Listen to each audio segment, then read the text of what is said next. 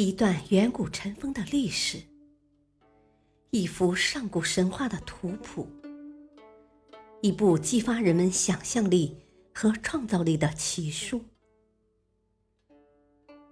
欢迎收听《山海经之山海趣谈》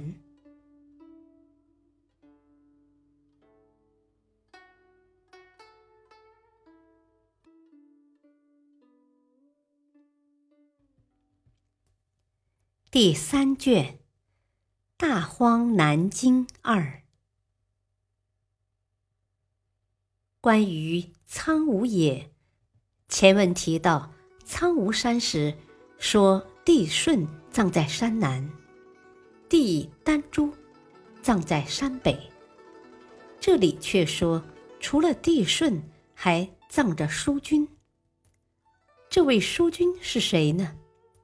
古书上说，就是商君，舜的儿子之一，而非帝喾的孙子叔君。关于这一位叔君的事迹。后文很快就会讲到。既然商君也是舜的儿子，那么由他替代那化为猪鸟，又或者跑到海外建立欢头国的丹朱，葬在苍梧山也好，我们就不必计较了。在苍梧野新出现的珍禽异兽有甲和尾尾，甲。古书上说是鹰属。学者们认为，行隐庄子和马融东汉人经学家二人的说法认为是乌鸦。既然没有定论，我们只好照样保留。大家知道，这东西大约是一种鸟就是了。尾尾呢？古书上说是尾蛇。我们也照此翻译，不过后文还有关于它的辨析。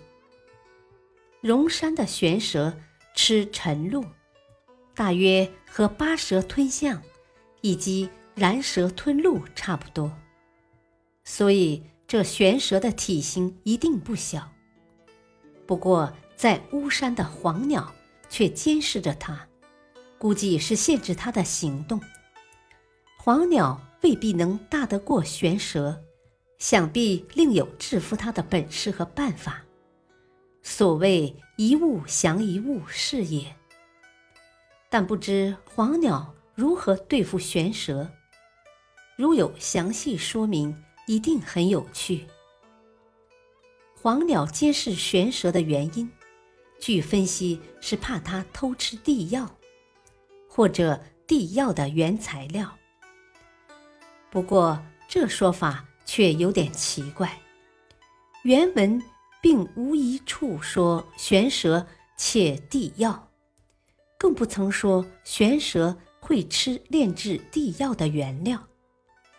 实际上，如果天帝真的担心玄蛇偷吃，又为什么不把它杀掉或者赶走呢？学者有点怀疑文中所谓黄鸟。思此玄蛇，只怕另有缘故。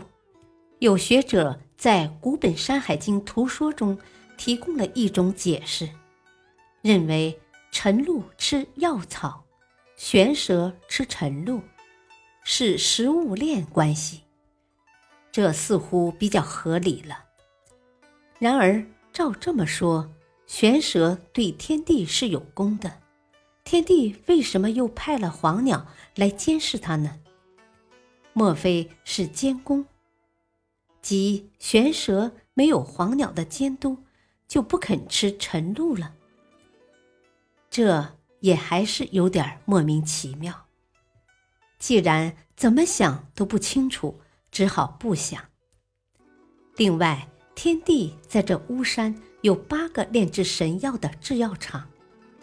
但出产的神药却未必一定是不死药，原因很简单，天神们除了追求不死，也未必没有其他的伤病需要用药治疗。所以把地药固定解释为不死神药，未免有点把神界简单化了。羽民国人生着羽毛，卵民国人能产卵，看来是极为类似的人种。南海岛中的神不听胡鱼，样子和于浩、于京父子类似，只是穿在耳朵里和踩在脚下的蛇的颜色不同。看来正是南海神。感谢收听，下期继续播讲第三卷《大荒南经三》。敬请收听，再会。